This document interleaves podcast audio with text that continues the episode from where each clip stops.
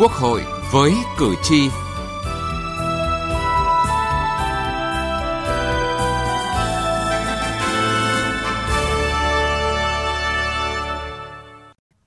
Thưa quý vị và các bạn, nâng cao chất lượng khám bệnh chữa bệnh, tập trung vào việc nâng cao chất lượng đội ngũ cán bộ y bác sĩ, lấy quyền lợi của người bệnh là trung tâm là nội dung được các thành viên Ủy ban Thường vụ Quốc hội tập trung thảo luận khi cho ý kiến vào dự thảo luật khám bệnh chữa bệnh sửa đổi. Chương trình hội với cử tri hôm nay chúng tôi đề cập nội dung này.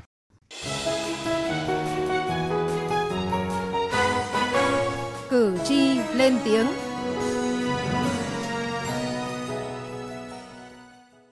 Tình trạng trăm hoa đua nở trong đào tạo ngành y tại các trường từ công lập đến dân lập khiến chất lượng đào tạo có độ vênh khá xa giữa các trường.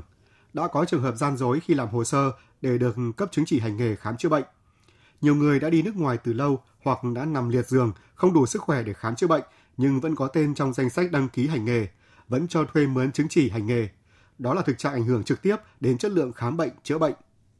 Trước thực trạng vừa nêu, dự thảo luật khám bệnh chữa bệnh sửa đổi quy định những chức danh như là bác sĩ, điều dưỡng, hộ sinh sẽ phải kiểm tra, đánh giá năng lực hành nghề trước khi cấp giấy phép hành nghề. Thời hạn của giấy phép là 5 năm.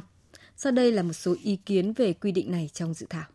Khi đã thi thì rất là tốt. 5 năm muốn thi lại thì bắt buộc anh phải đào tạo lại, phải học. Thế nhưng vấn đề tổ chức để đánh giá cái trình độ đó rất quan trọng. Mà đánh giá thì chỗ không có gì tốt hơn một khách quan hơn được máy cả. Xây dựng một hệ thống câu hỏi chuẩn, chứ không phải do bất kỳ hội đồng nào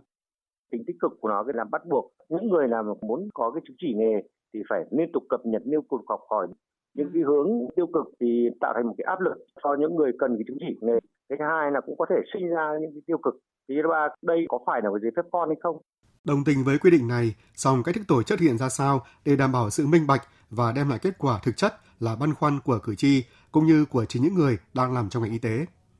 Bên cạnh việc nâng cao chất lượng, trình độ, phẩm chất đạo đức cho đội ngũ y bác sĩ nhằm đáp ứng yêu cầu khám bệnh, chữa bệnh kịp thời và hiệu quả cho người dân, việc đầu tư cơ sở vật chất, trang thiết bị hiện đại cho hệ thống cơ sở y tế, đặc biệt là y tế cơ sở rất cần thiết. Trong bối cảnh dịch bệnh khó lường vừa qua, hệ thống khám chữa bệnh từ xa với những điểm cầu tại bệnh viện tuyến trung ương, bệnh viện tuyến tỉnh, trung tâm y tế và bệnh viện tuyến huyện đã phát huy hiệu quả. Anh Trần Thanh Lịch ở phường An Tường, thành phố Tuyên Quang, tỉnh Tuyên Quang nói. Cái này nó giúp cho người bệnh được tiếp cận nhanh với các chuyên gia, các thầy thuốc giỏi của các bệnh viện lớn, bệnh viện trung ương. Có cái ứng dụng này vào thì tôi được bác sĩ tư vấn luôn để cho mình tự xử trí ở nhà. Khi bác sĩ khám cho mình qua từ xa cũng không thể bằng là mình gặp trực tiếp nhưng mà tôi thấy thì nó cũng phải đạt được đến 95 đến 6%. Tuy nhiên, để hiện thực hóa các chương trình khám bệnh từ xa, trước hết, các bệnh viện cần có hạ tầng công nghệ thông tin đủ mạnh – các bác sĩ, chuyên gia y tế ngoài việc có trình độ nghiệp vụ vững vàng, sẵn sàng tiếp cận ứng dụng khoa học kỹ thuật mới vào trong việc khám và chữa bệnh, được tập huấn đầy đủ để làm chủ các công cụ hiện đại.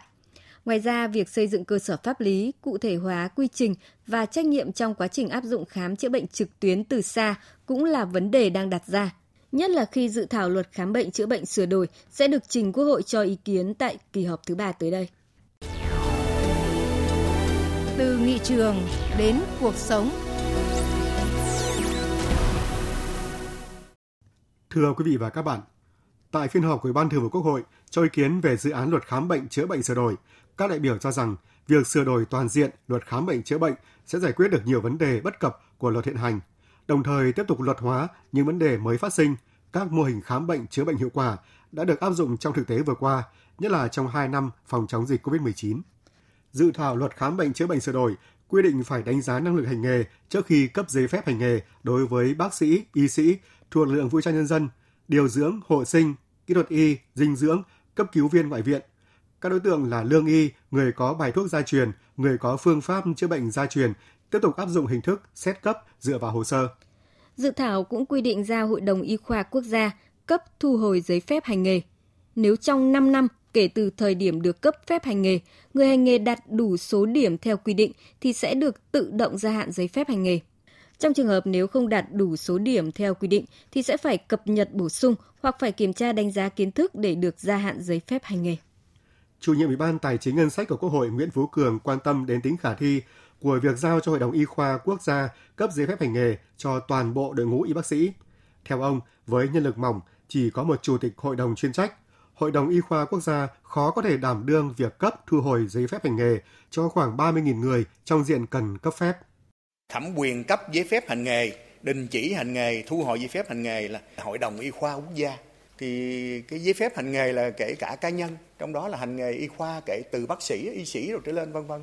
Thì như vậy là cái Hội đồng Y khoa Quốc gia là cấp cho tất cả các bác sĩ trên cái lãnh thổ Việt Nam này. Thì liệu cái Hội đồng Y khoa có làm nổi hay không? Hay là chúng ta phân cấp cho về ví dụ như là ở đến địa phương là cấp tỉnh đó thì chứ cái hội đồng y khoa quốc gia cấp giấy phép thì công việc rất là lớn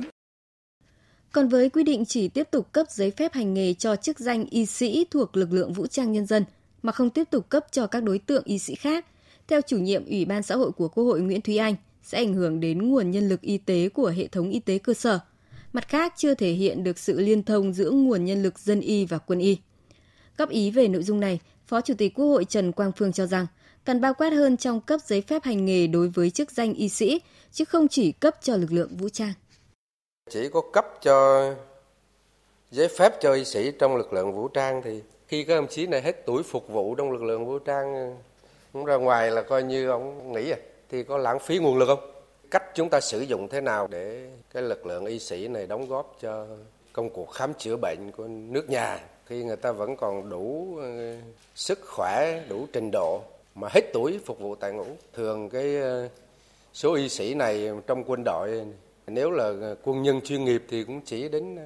năm ba tuổi thì còn thời gian sau đấy của anh ta rất là dài. Mà cái thời điểm đó là thời điểm độ chính của nghề. Không tiếp tục cấp nữa thì có đào tạo chuyển nghề không? Đây là cái điều tôi thấy cần phải nghiên cứu.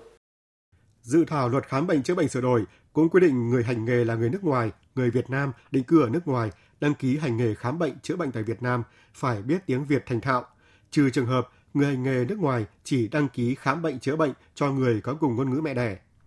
Theo chủ nhiệm Ủy ban Quốc phòng An ninh của Quốc hội Lê Tấn Tới, nếu quy định như vậy sẽ tự dựng bức tường ràng buộc. Kỹ thuật cao về khám chữa bệnh là chúng ta rất cần tiếp cận thế giới. Các bệnh viện mà bệnh viện nào có cái công nghệ tiên tiến nhất là thu hút cái người để khám bệnh là chính xác nhất. Có những cái chuyên gia mà người nước ngoài thì nên chăng là chúng ta là không có một cái rào cản này nhưng mà chúng ta quản lý chặt chẽ cái người phiên dịch. Cái lực này là chúng ta phải tiệm cận với cái khoa học tiên tiến trên thế giới thì tôi đề nghị ban soạn thảo nghiên cứu về cái cái ý này. Chủ tịch Quốc hội Vương Đình Huệ cho rằng việc yêu cầu các bác sĩ người nước ngoài phải thành thạo tiếng Việt trong hành nghề khám chữa bệnh là vấn đề vướng mắc từ lâu, nên chính phủ cần lập luận từng phương án để trình Quốc hội xem xét. Sử dụng ngôn ngữ trong hành nghề khám chữa bệnh ấy, thì đây là vấn đề nan giải đấy. Thì cái này à, đang còn có ý kiến khác nhau cho nên à, cơ quan à, soạn thảo và cơ quan chủ trì thẩm tra thì nên lập luận theo từng cái phương án một để trình với Quốc hội xem xét. Ta chưa nên chốt cứng cái này để cho trí tuệ 500 đại biểu sáng suốt hơn. Nhưng mà phải lập luận kinh nghiệm quốc tế thế nào rồi mình như thế nào để Quốc hội rộng đường quyết định. Chủ tịch Quốc hội Vương Đình Huệ cũng yêu cầu tiếp tục hoàn thiện dự án luật theo hướng lấy người bệnh là trung tâm, đồng thời cho rằng lĩnh vực y tế dễ xảy ra sai phạm tiêu cực từ mua sắm vật tư, trang thiết bị, thuốc men cho đến chữa bệnh. Vì vậy đề nghị cơ quan soạn thảo quan tâm cơ chế tài chính minh bạch để thầy thuốc tập trung vào chuyên môn.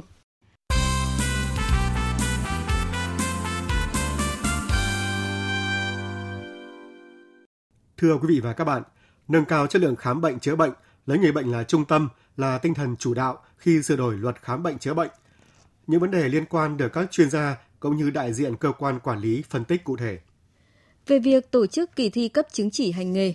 ủng hộ quan điểm của cơ quan soạn thảo, ông Nguyễn Văn Tiên, nguyên phó chủ nhiệm Ủy ban về các vấn đề xã hội của Quốc hội cho rằng, đây là xu hướng tất yếu của thế giới, thông qua các kỳ thi quốc gia, buộc những người hành nghề y không ngừng tu dưỡng, nâng cao trình độ chuyên môn nhằm thực hiện mục tiêu nâng cao chất lượng dịch vụ chăm sóc sức khỏe cho nhân dân.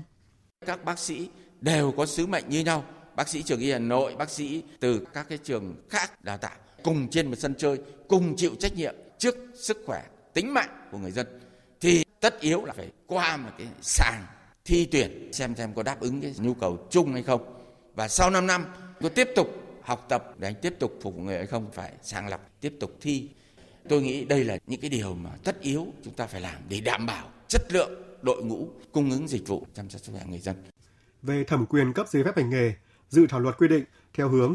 thực hiện việc tập trung đầu mối cấp quản lý hoạt động của người hành nghề theo hướng giao Hội đồng Y khoa tổ chức kiểm tra đánh giá năng lực hành nghề khám bệnh chữa bệnh và cấp giấy phép hành nghề, thực hiện việc phân cấp về cấp giấy phép hoạt động. Tuy nhiên, có ý kiến khác cho rằng việc thực hiện tập trung đầu mối cấp quản lý hoạt động của người hành nghề theo hướng giao cho Hội đồng Y khoa vừa tổ chức kiểm tra đánh giá năng lực hành nghề khám bệnh chữa bệnh và vừa cấp giấy phép hành nghề là chưa phù hợp, dễ dẫn đến hiện tượng vừa đá bóng vừa thổi còi, nên cần phải giao cho một cơ quan độc lập. Giáo sư tiến sĩ Nguyễn Văn Kính, Phó Chủ tịch Tổng hội Y học Việt Nam nêu quan điểm.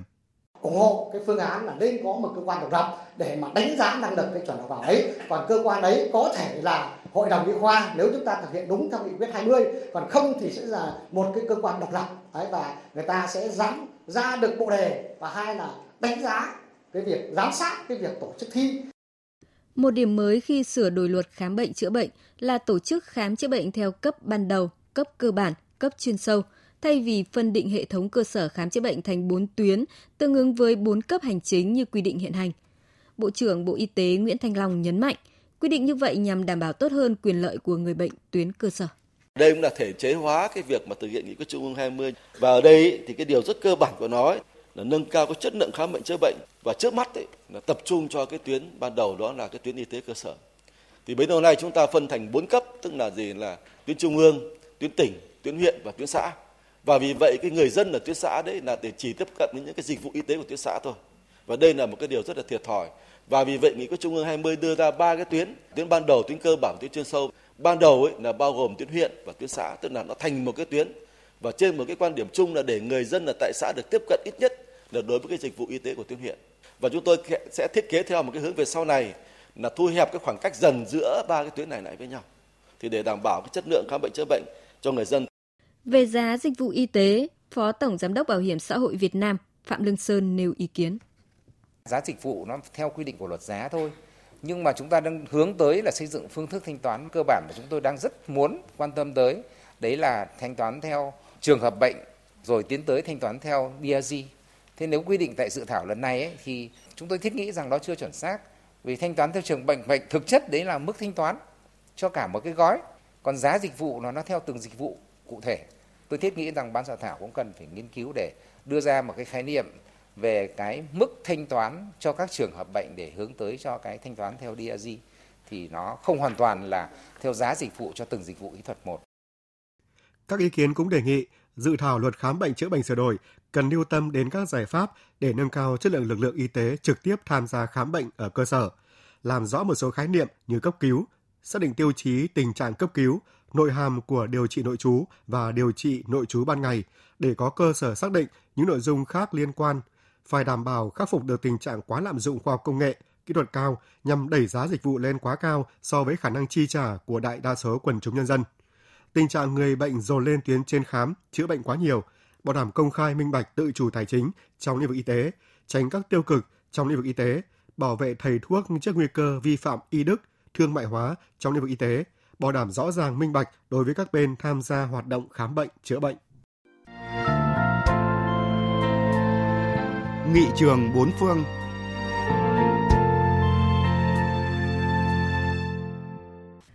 Thưa quý vị và các bạn,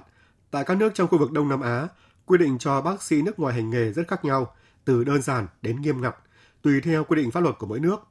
Tiếp mục nghị trường bốn phương hôm nay, chúng tôi giới thiệu những quy định và điều kiện để một bác sĩ nước ngoài có thể hành nghề khám bệnh chữa bệnh tại một số nước trong khu vực Đông Nam Á. Tại Brunei, đối với những bác sĩ người nước ngoài công tác lâu dài hoặc theo hợp đồng sẽ được cấp phép hành nghề. Thời hạn cấp lại giấy phép hoạt động là một năm một lần. Trong khi đó, Campuchia không có luật quy định về đăng ký và cấp phép hành nghề chính thức cho bác sĩ nước ngoài. Còn với Indonesia, nước này chưa có quy định về cấp phép hành nghề chính thức cho bác sĩ nước ngoài. Bác sĩ người nước ngoài muốn hành nghề khám chữa bệnh được cấp giấy phép hành nghề tạm thời. Thưa quý vị và các bạn, đến đây chúng tôi xin kết thúc chương trình của hội với cử tri ngày hôm nay. Chương trình do các biên tập viên Vân Hồng và Thu Thảo thực hiện. Cảm ơn quý vị và các bạn đã quan tâm theo dõi.